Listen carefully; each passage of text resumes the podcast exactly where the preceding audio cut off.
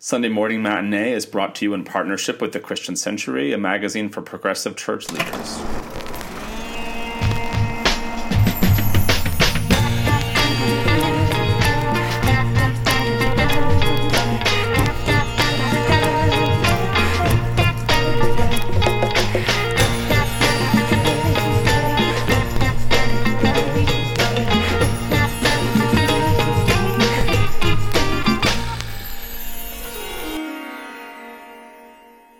Everybody. Welcome to Sunday Morning Matinee, where we talk movies and pop culture with an eye for pastors, preachers, and Sunday school teachers. And today we are talking about the singular experience that is Derek DelGaudio's In and of Itself, which is currently streaming on Hulu. My name is Matt. I am not the Ruletista, Adam. I am the pastor at University Presbyterian Church in Austin, Texas. And I'm Adam. I'm the minister of Overbrook Presbyterian Church in Philadelphia, Pennsylvania. And in our first segment, Justification by Faith, we're going to talk about how, in and of itself, helps us think about life in the church and in the world. In our second segment, Preaching to the Choir, we're going to discuss how, in and of itself, might help us understand the lectionary passages for the fifth week in Lent, which is March 21st. And then finally, in our third segment, Postludes, we'll take a second to share another little preacher thought from each of us on something else that we're reading or watching or following.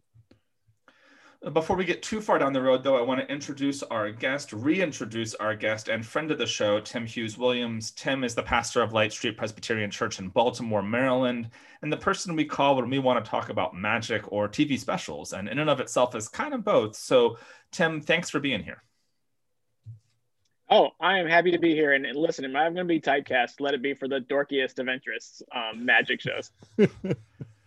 so, if you know this show already, then it needs no introduction. And if you don't know this show in and of itself, no introduction is going to make any kind of sense to you. Derek DelGaudio is a magician and a performance artist who conceived of a stage show called In and of Itself, which ran for a few years both in LA and off Broadway. I had heard buzz about it. I tried to get tickets to it, this thing, to last time I was in New York, which feels like a different world from now, but tickets were not to be had.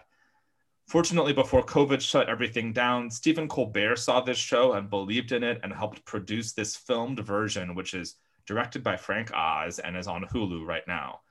You should go watch it if you haven't. And really, if you haven't, you should go watch it before you listen to us talk about it at all, because everything from this point forward is spoilers. What unfolds after the spoilers is a show that is part magic tricks and part long form storytelling and part interactive exhibit and honestly not that far away from being a kind of worship service all around themes of identity and the labels we put on ourselves and the labels we put on those around us and the complicated impossible dance of being known. If i sound a little high right now go watch the show and it'll make more sense. If i don't stick around let's talk about it. Tim i want to hear you talk about this too what was it like for you to spend this time with DelGaudio, and how did in and of itself make you reflect on your own ministry? I am curious if you guys had the same experience that I did, which was discovering that my emotional guards came down sooner than I thought they were going to when I was mm. watching this. Uh, and it made me realize that maybe the biggest magic trick here is that most of uh, DelGaudio's intentions have nothing to do with the tricks he's performing, um, but the tricks themselves are sort of the, the misdirect you know, for what I think is the real agenda. You know, when David Copperfield is like waving these huge scarves around and has a live duck on stage, it's because he doesn't want you to pay attention to what he's really doing. Whereas I feel like DelGaudio is doing the opposite thing, which is like using a magic trick to distract you from how he's cracking your impenetrable heart open so that he can touch all your feelings at the same time. Um, and I found myself getting really nervous around this show because indirectly it was touching on a lot of the, some of maybe my own issues with being a a pastor, um, which I think is really interesting. And I, but I am a little nervous about having this conversation in public because I think maybe thinking about the artifice and authenticity of magic, they're like the parallels to religion are just a little bit too real for me. Uh, but the one, I guess, the one thing I want to highlight, just because I've thought about it a lot, is the symbol of the logbook from the from the from the boat, which comes early in the show before all of the sort of before the most spectacular magic happens, there is this book that is that members of the audience record things in every every episode, and he talks about the way in which um, sailors sometimes can see the stars and sometimes they can't, and so they record where they are, and they also record where they think they are. and the composite of that, what he calls truth, both real and imagined, becomes essential for navigation. Uh, and I was like, man, that is an amazing metaphor for the Bible. and yes, it's an amazing, totally. You know, just a just a community document that we are that, that we believe is a truth speaking document that has many voices in it and sometimes seems off base and sometimes seems accurate, but yet in the composite continues to reveal truth. I just thought that was the most amazing, and it doesn't even seem like it was high on his list of of agenda, uh, like to make that point explicitly. It was just sort of floating there, um, and I, I think that's fascinating when I think about what we're trying to do with ritual. I mean, ritual is just like a way of involving structural. It's like a structural way to expose people to to transcendence, and that to me is kind of the function that that book was playing uh, in the show. Yeah, that book is an amazing sequence. I mean, he he's he appoints someone who is going to come back tomorrow and then be the caretaker of that book overnight to write their own entry into it and bring it back the next day. I've now watched this twice. The second time I watched it, I totally believed him when he says, This is the scariest part of the show to me. Mm-hmm. Did, did you know the person who was here yesterday, did you bring the book back? Um, which seems like a legitimate moment of suspense for him because if not, then like what do you do? Uh, but I, I did, I found that moment really profound. And it's also sort of a, it's an early hint in the show that like not all the magic is magic, right? Like, like there's nothing magical about this community book project. It's just that people believe that they're under the, they're, they're still under the spell of something anyways. And, well, and, and that, it, I, yeah, yeah, that's the important part, right? It's, the the first story that frames the whole show is this Ruletista story about someone who puts themselves in incredible life altering risk and that ultimately becomes their identity right? And and then that's uh, the doorway to open to talk about how how we receive identities how we absorb identities how we embrace them or how we try and reject them. Um, and at the heart of it is that there's this risk with the ruletista every time that he's going to pull this trigger and each of these little moments i mean the the the way that the state this the art direction and the stage setup of this is brilliant in and of itself and the way that like it the the the moves of the show are shaped as a as a as the chamber of a of a gun pistol. And each one of them has a different set of risk whether it's him telling his own story and divulging very personal and hard secrets about his own life whether it's this moment of this book where he's like if this book does not come back major parts of this show at the end don't make any sense. Um and i don't have the book to give to the next person so that they can go on. Like and so each one involves this moment of risk. And so thematically it fits with the rest of the the, the show. And I, I mean i it's it's a really tight performance right?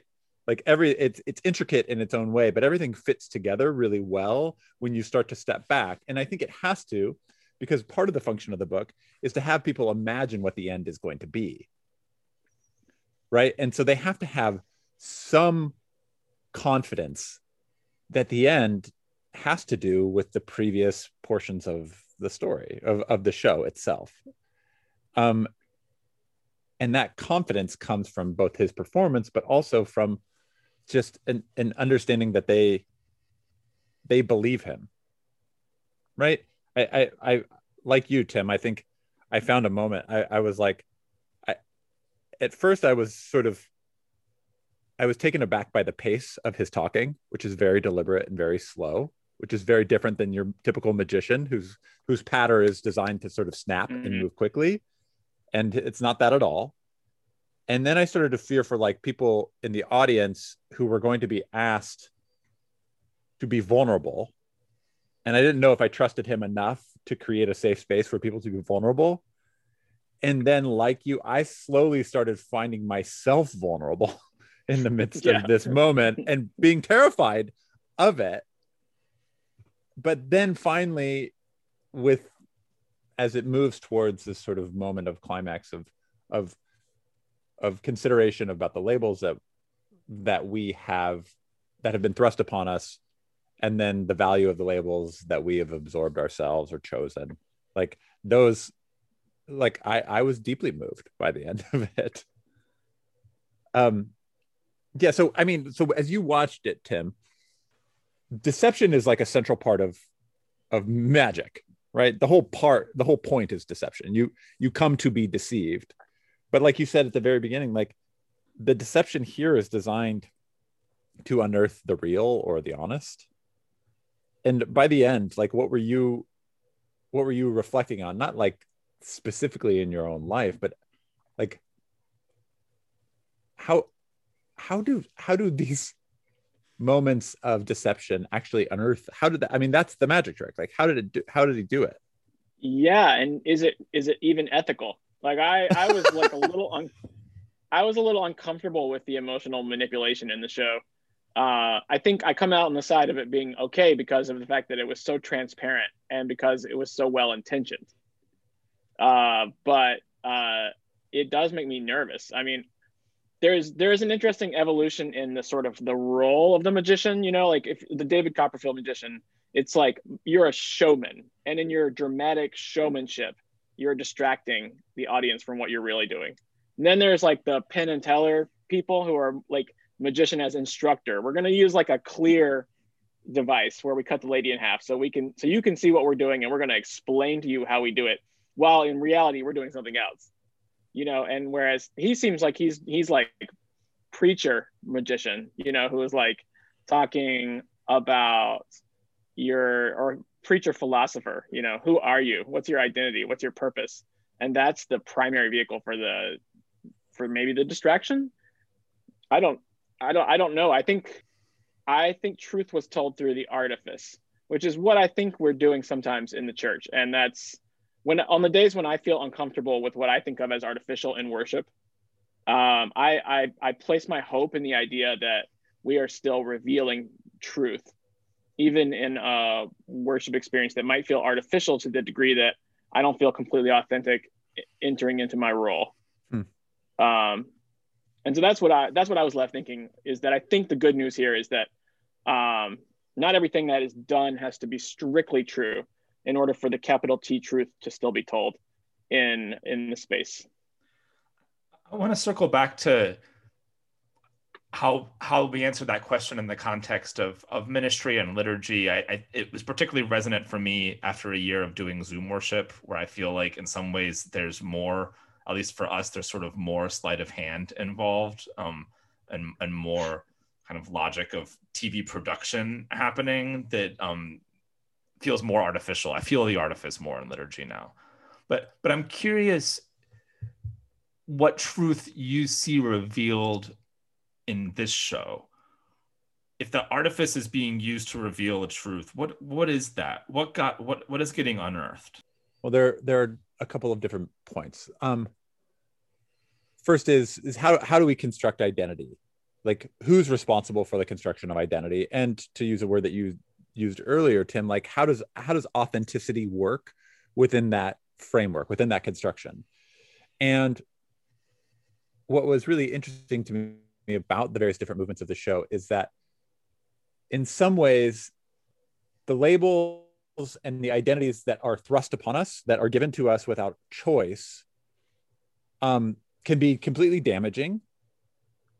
That they can be a source of tremendous shame, but through attention and um, and some degree of honesty, we can redeem them. Like we can re-own them to some great um new construction of identity like i i found it all very malleable and that i think like at the end of the day you get to what you get to choose to be is a remarkable thing but the stuff that was chosen for you might also have some generative possibilities for your life and that's that's in, that's different than I think the typical understanding of identity, which is like people are trying to label you. Those labels are bad, or we need to free ourselves of all labels whatsoever because those labels are constricting and they are the and they're antithetical to the ideas of freedom. Um, and he's saying, I wouldn't go that far. We have these labels can actually be quite good for us, source of pride. Um, and I think that's what the climax of the show shows us. But also watching someone work out the renegotiation of those labels, whether it's the um, Ruletista, whether it's this brick, whether it's this um, this vision of this book, like the thing that you look at is not ultimately it doesn't have to stay the same. And this is a very like common performance art idea right? Um i so there's if you'll permit me there's a really famous performance artist from italy named Alighiero e. Boetti. E like he he added and to his name. So it's sure. like adam and Hearlson. Like he's a he's a weirdo but he because he wanted to talk about the ways in which like we're not singular we're actually made up of a lot of different parts and his most famous piece is this book that he made which is called the classification of the world of of a thousand of the world's longest rivers where he goes into very minute details about how to measure a river knowing that measuring a river is actually an impossible task because rivers don't stay stagnant right? They're they're they're growing depending on like the length grows depending on how much rain there is. And so you might think that the amazon is the, the longest river in the world but what a, the difference between like 755 and 756 with respect to rivers is impossible to distinguish and so he sets to himself like this this task of trying to classify things knowing that his classifications are total bs that they don't actually work and i found something I found a common idea in uh, in DelGaudio's work, right? Which is like these classifications, they might be helpful, but they don't. They're not helpful forever. They don't always work. Just to be clear, um, I can never be friends with Adam and Hearlson. no, I mean it is. It's totally pretentious. It is. It is like very 1960s performance artist, European performance artist. But I think that there is something that for sure. For From sure. a theoretical standpoint. I, would, I would consider befriending Adam E. Hearlson if I think something about putting it using the foreign language yeah. makes it. That's right. It lives into it a little bit. You may steer into like maybe. Yeah. Maybe Chuck E. Cheese. but uh, I, actually, I always I really knew that that, what, that kids pizza joint was really there to exp- explore the yeah, multiplicity of all things before before their times.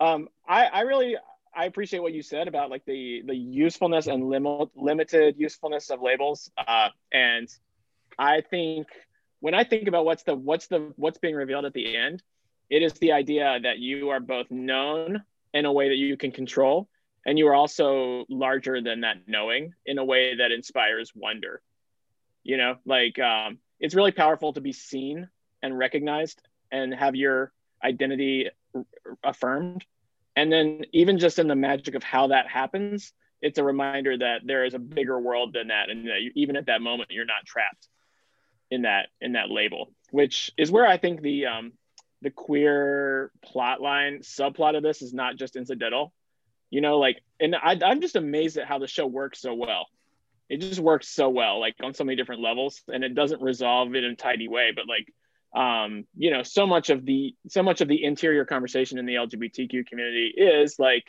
why are we using these labels that are used to oppress us? And the answer is because they're still politically necessary, and because they are still almost like they're necessary as as a part of your evolution of of understanding. You know, you need those you need those concepts, even if you're going to deconstruct them again later and I feel like um, that's something of what's happening at the end when he says, "You are both, you are both these things, and also you are more than them. You are the things that people cannot see as much as you are the things that people can." Which is a deeply theological idea. I mean, if we're going to talk about God, like maybe we should add that to our liturgies a bit more. So let's talk about this with liturgy because I I, I felt the the I felt the conversation there very, very powerfully as someone who spends now considerably more of my week prepping for Zoom worship than I had to for in person worship because Zoom worship, particularly, is I, I feel the artifice of it more drastically. We have to think through where cameras are going to be.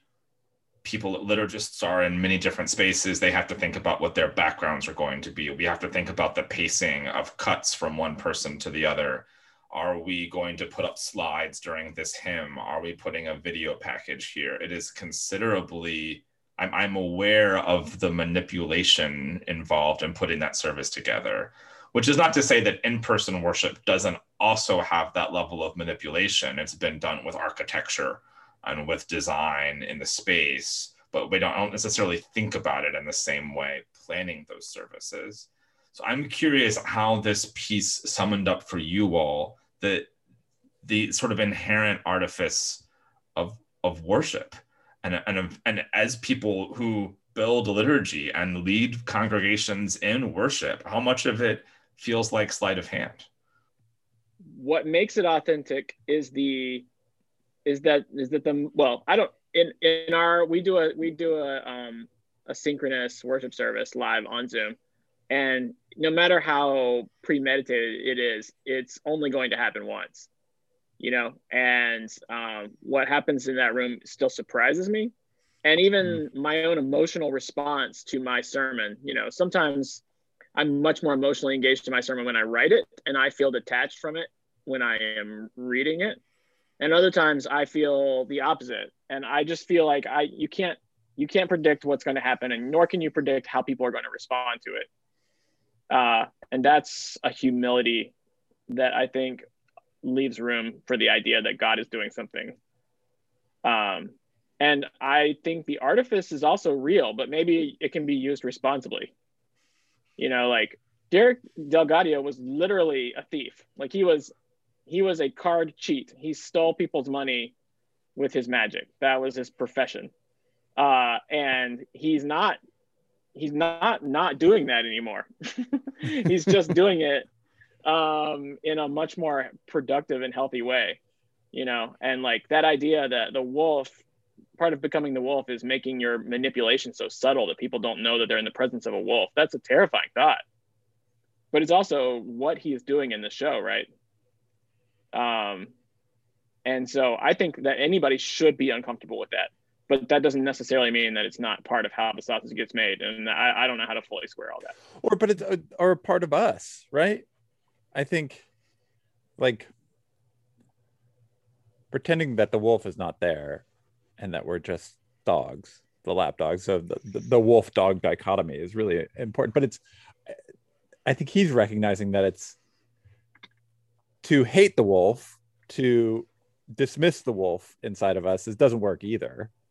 I mean, this is this is yeah. I have, I have a very clear memory of of being in seminary and Deborah Hunsinger pulling out puppets to like tell me about my life and me being so mad at how silly this was how how ridiculous that you would use these puppets to try and tell me about human experience and then she starts talking in the with these puppets a giraffe and a jackal which is just another word for like wolf and dog right? The giraffe and the jackal and the giraffe says all the good things about your life about who you are and the jackal says all the terrible things about who you are. And i looked at her and i said dr hunsinger hate that jackal. Freaking hate it. And she goes no. And she got like she like was overwhelmed by this comment. And she said adam you you have to learn to love the jackal. And and i like left that like i left the class in a daze remembering that just kind of walking around being like how how in the world do you do such a thing? Like can you find a productive outlet for the wolf? Can it can it find a place like you said tim like to to positive generativity that that like you don't ever get rid of it? And maybe that's not the point. The point is to try and direct it. And i think like i feel that a lot because i have my own ambitions that i think are selfish. I have my own needs that i'm constantly bidding the congregation to give me. I, I have all of these things and i don't i don't think they're going away. I've been at this for quite a long time and they don't feel like like that impulse is any less um, strong. It's so trying to commit energy and time to try and doing that to do that in a productive way seems seems like the call of ministry. Yeah, I mean it's the shadow, right? You don't eliminate the shadow. You uh, you recognize the shadow. Yeah, yeah, and and admit it, right? Like I, I don't try and hide the shadow or pretend like the shadow is not there. There's a there's a measure of vulnerability where I can talk about myself, hopefully honestly, with to to an extent, with the congregation about the needs that I have, the insecurities that I might possess. I, I had a conversation with a congregant the other day, and in the middle of it, I just like realized how needy I was being, and I was just like, oh, and I, I just decided at that moment, like, I'm just going to apologize and say, I'm sorry, I'm feeling super insecure right now. and I just think that that, like, I don't know if I would have done that five, ten years ago. I, I think in some ways the pandemic has helped because it's just it, it's less shameful to say that you feel insecure nowadays. But um, I don't know. I, I I feel like the this show is trying to get you to be more gracious to all parts of yourself. Is that right? I mean, even the part when someone looks at you and says like you're the ruletista, right? Like who's not a who's not a romantic or sympathetic figure, at least as it's told at the beginning. No, not at all. Um, I feel like improv is a good a good metaphor here because improv mm. is practiced.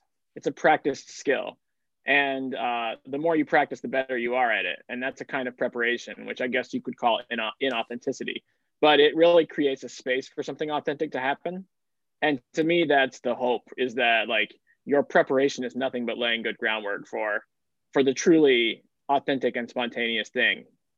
And and i, I think that's what worship preparation should be. And we know when we've gone too far. Mm-hmm. and yeah. I, i'm struck by how in the in the magic show like he's he's left a couple of places where without authentic audience participation the show won't work. You know like the the end of the sequence only works because people made an honest choice at some point earlier in the in the show and decided and to stand up and decided yeah. to stand up yeah yeah yeah and i think the emotional resonance you feel it comes from that mutual participation that and that's really important yeah and i, I think you're right to point out that like the the liturgy needs our, our, our, liturgy, our live liturgy needs room for spontaneity. It allows room for God to show up. I, it, it, there's something both rehearsed and live and unknown about it that is that is really critical. I mean, I think to be honest, that's probably true for Deborah Hunsinger's pastoral care class too, right? Like yeah she's she's gonna figure out a way to tell someone every year that they gotta love their jackal. like that that line is critical for Just the person me. he hears it and everybody else in the room. And maybe you get to that point a little differently, but every year someone's gonna raise their hand and ask the question that allows her to say, No, you gotta love your jackal because that's part of the expectation for the class. Um, I, I, I think, and then I also kind of Tim am with you that like Derek's show, I mean, in and of itself, is is much more tightly scripted. I mean, there, yes, there are some places where we need the audience to do some stuff, but it has a lot less room for variance in it. I mean, he's run this thing hundreds of times, and the the the, the central beats are highly anticipated and highly produced. I got to the end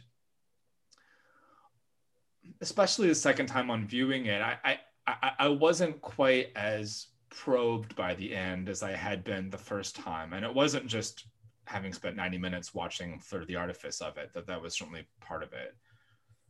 But it was, to, to me, on a second viewing, the metaphor that lingered the most heavily was about the blind man trying to describe the elephant.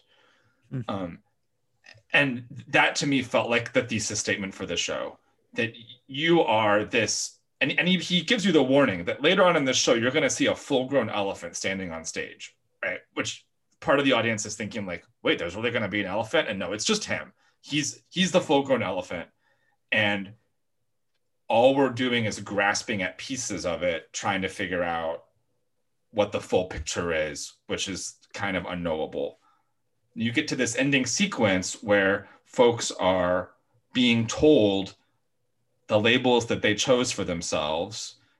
And it's very awe inspiring that he's able to do this. But I also think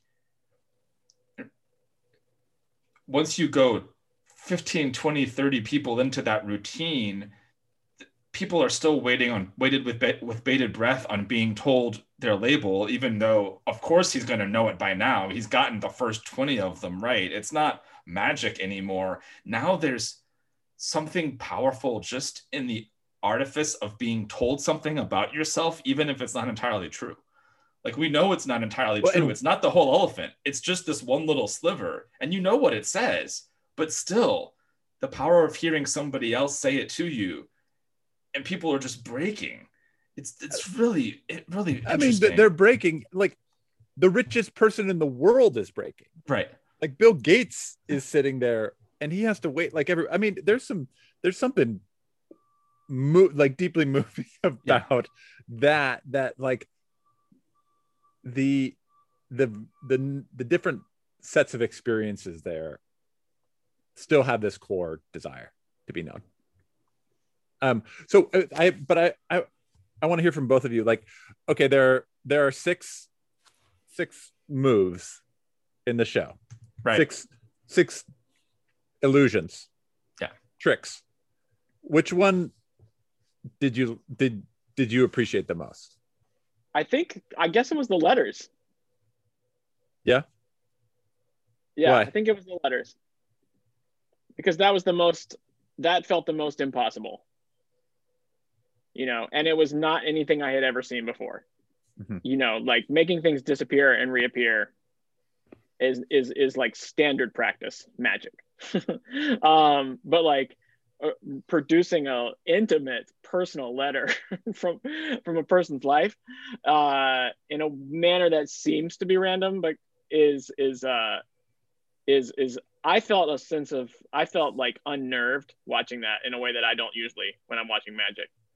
Yeah, I mean, it was absolutely that sequence for me too. I mean, I think that letter sequence, and and partly for the how the heck did he do it of it, which which still lingers with me, and that is two viewings in the one that I have the least confidence of having any clue of of how they pulled that off.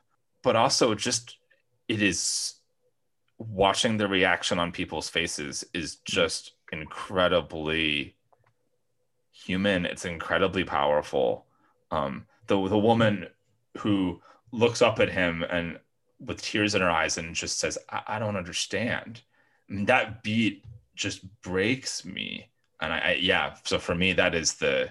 I mean, I know the ending sequence is sort of the most famous piece in the show, and you know, obviously they linger on it for a long time. And Frank Oz is cutting back and forth between lots of different screenings, lots of different performances of the show so that he can pull in famous figures like Bill Gates and all sorts of other folks. And it goes for a while. They clearly understand the climax. But for me, the letters is the um, the most poignant piece. What about for you, Adam? I love card magic, man. I I just watching someone who obviously has practiced a craft. I just the I, never get tired of the of a of a sleight of hand trick because it's it's it's it's one person. Like I can conceive how the letters got done as an illusion, but it requires a lot of infrastructure, right? Yeah. yeah it requires yeah. other people yeah. to participate in this in a variety of different ways. A human being with their with their sleeves rolled up and a pack of cards in their hand, like I don't know, that just it feels so and to look and to like pay attention and to be like, I still don't see it. That has intrigued me since I was a small child and I still don't get tired of it. I love it. It's just brilliant. And I, I, I don't have good articulation of why that's so important to me, but um, you know, I think one, one of the parents of this show is Ricky Jay. I don't know if you've spent any time with Ricky Jay's magic. He's, but I, I remember being about like in middle school, and we um, we had HBO, and Ricky Jay and his 52 assistants was the HBO special that he put on, and I must have watched it a hundred times. And and it it overlaps so much. I mean, he says it like he talks about his 52 assistants, and he says that they're they are um, brazen and belligerent. One of some of them are even suicidal, like you and me, which feels very much of a piece with this show and its question about like this this um some of its themes too. So I yeah. So let's keep talking about this, but pivot towards scripture. And before we do that, I want to say how grateful we are for our partnership with the Christian Century. We want to guide your attention to the great work they are doing. The Century has launched a new podcast, Contemplating Now, hosted by Cassidy Hall. It's a podcast that holds discussions at the intersection of contemplative practice and social justice. Adam has listened to the first couple. What did you think, buddy? Uh, I really like them. Um, super deep, engaging, really thoughtful discussions. Yeah, I commend them to you. Excellent. Well, if y'all are listening and don't yet subscribe to the Century, Sunday Morning Matinee listeners can get a free trial magazine subscription. For more, visit christiancentury.org slash podcast offer. All right, Adam, let's talk about preaching. Texts for this upcoming lectionary Sunday are from year B, March 21st. We've got a text from Jeremiah where God will write the law and the covenant upon the heart. We have the author of Hebrews comparing Jesus to Melchizedek and we've got Jesus predicting his own death in John's gospel. So, Adam, as you look at these texts for this coming Sunday, what do you see? What resonates for you after your viewing of In and of Itself? And so, I, I want to just talk briefly about the John passage and its themes around death, specifically John's um, discussions of it, which are different than the synoptics, I think. I think to understand what DelGaudio is doing is not to just to recognize him as an illusionist or mentalist or born of the world of magic, but also of performance art. I think that's a major part of his background. Some of the other stuff that he's done in his career is also um, engaged around that as part of a performance art duo. Um, and performance art is always in in conversation with a lot of philosophy, critical theory, different things like this. And um, and it's really hard to talk about sort of 20th century, 21st century understandings of of life, existence, and being without considering like how death focuses into that. And you know, in and of itself, frames its stories as um, begins its story as this person who is constantly coming close to death. Um, doesn't ultimately until this other moment um, where the person who thinks that they have they have cheated death. The um, the Ruletista finally after um, after cheating death over and over and over again, you know, this this robber is in his house and and points a gun at him and he says, Don't you know who I am? Like that is, don't you know that death can't touch me? and the person fires a gun and he dies.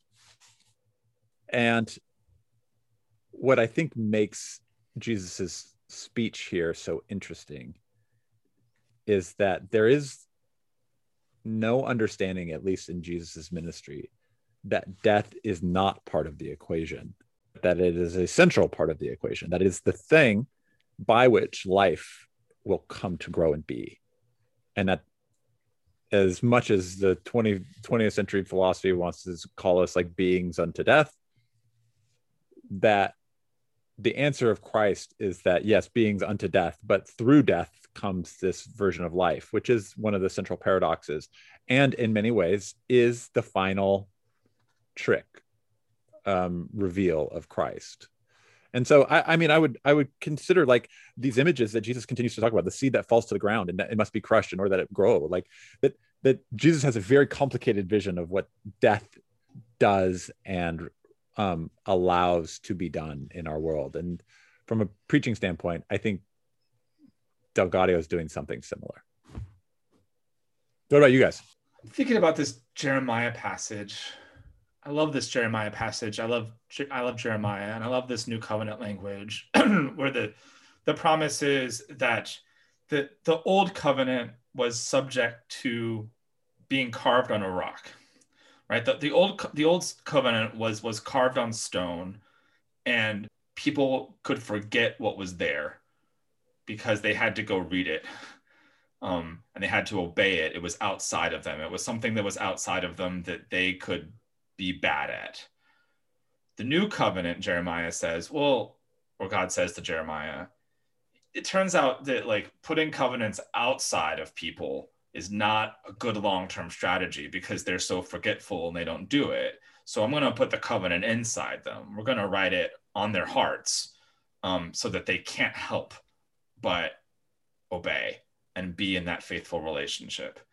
And but I got to say, in, in wake of Del Gaudio in and of itself, I find myself a little more pessimistic about this passage mm. uh, than than I would have been going in, because I, I feel like one of the things the show is trying to suggest is that we are very um, we are not reliable carriers of our own identities. Uh, we in fact need to be told over and over again who we are, even if it's imperfect. Um, that Bill Gates knows he's a leader. Like, there's not a world, I can't accept a world where Bill Gates doesn't wake up in the morning and know he's a leader.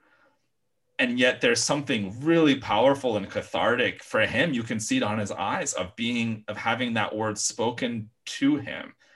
So, Bill Gates has got that carved in his heart, but it's not it's still not working fully. There's still something powerful about him, it being affirmed for him. And I, I think about that liturgically for us.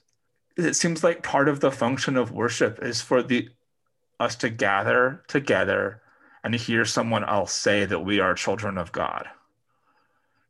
And that even with this promise theoretically carved into our hearts, it still kind of leaks out the back, you know? It needs affirmation, yeah it needs to be said by someone else over and over again. And I think part of my job as liturgist is to stand there and tell everybody and pull and pull their card and say, "Child of God, child of God, child of God," each one of you, and you know to have someone say it for me too. Um, so yeah, I'm I'm I'm a little skeptical on Jeremiah this morning, which is not a place I like to be. Usually, Jeremiah, me, twinsies, um, but uh, it makes me reflect powerfully on what that liturgical moment is. What about you, Tim? I love what you just said, by the way. I feel like um, saying that your identity is somehow relational is a really is actually kind of a beautiful thought. You know, you are who you hmm. are in relationship to other people. It's not just you are who you are because you announced it yourself. Um, and I'd, I'd like to think about that more. I feel like the last time you guys had me on, and please do. I'm not just in my interest in magic, you guys. My identity is broader than that, and feel free to invite. Feel free to invite me on to talk about other things. Superhero movies. I think I do not reduce me.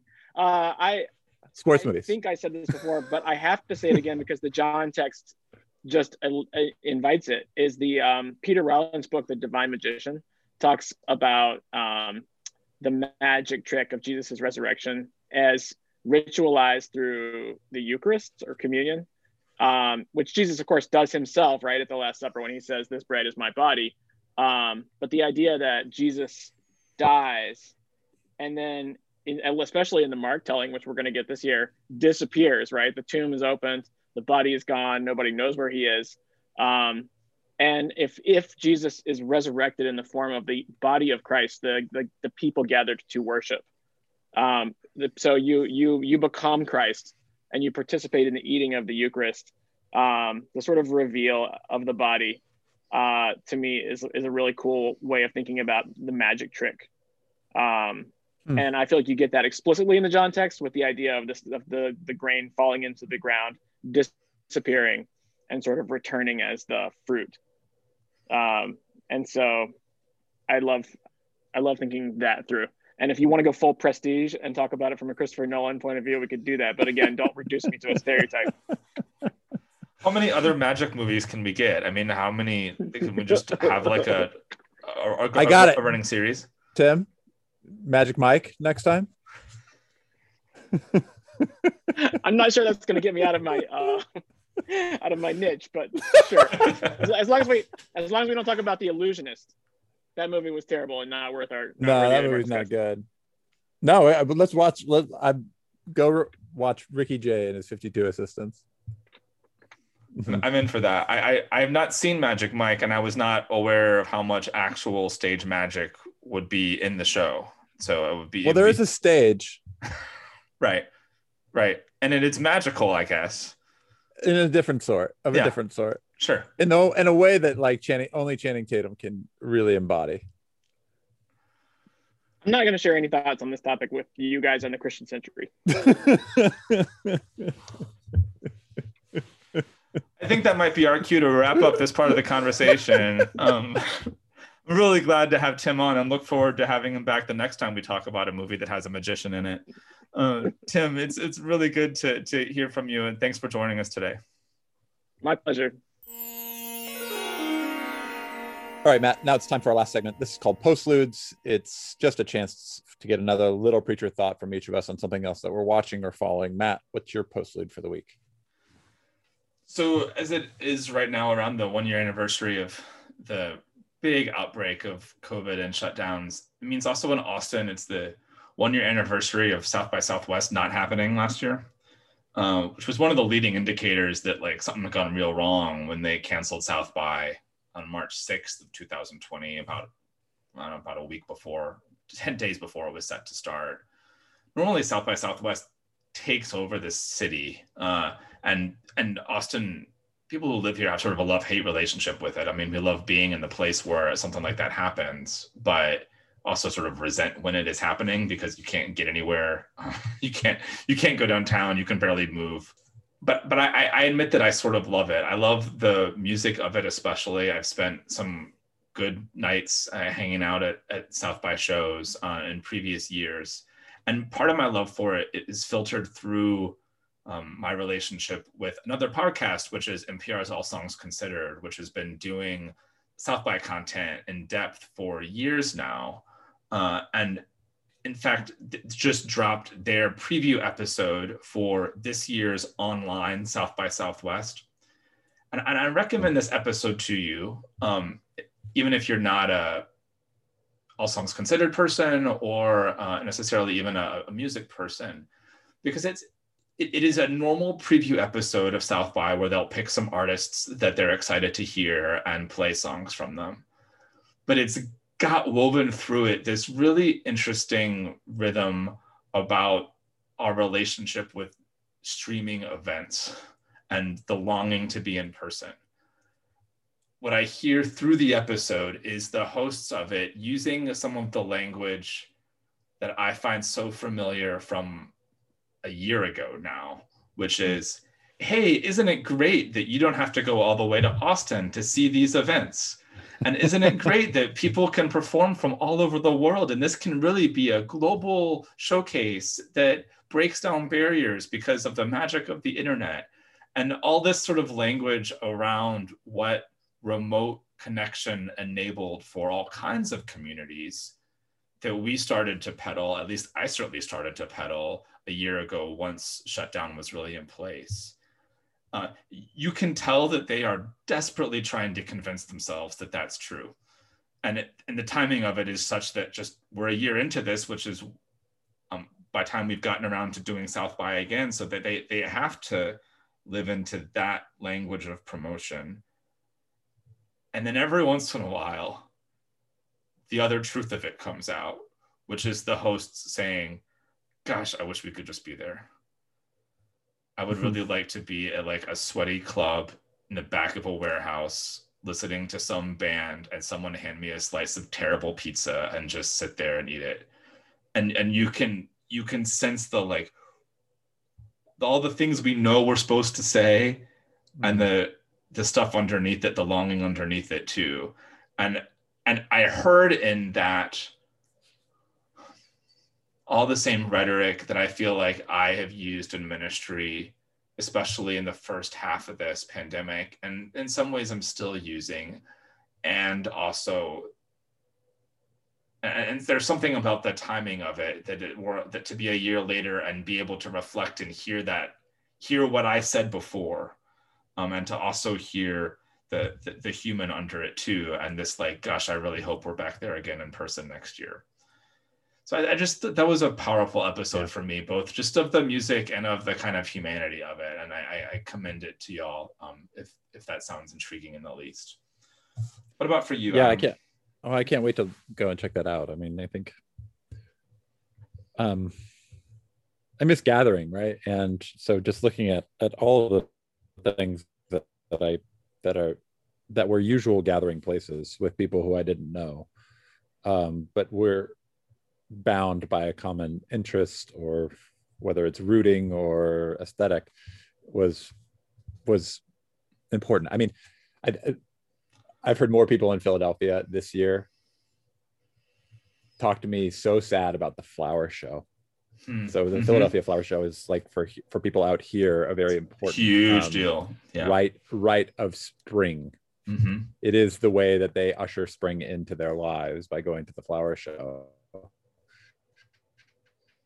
And in a very strange mix, instead of the convention center holding the flower show, it's or it holds a FEMA vaccination site right now.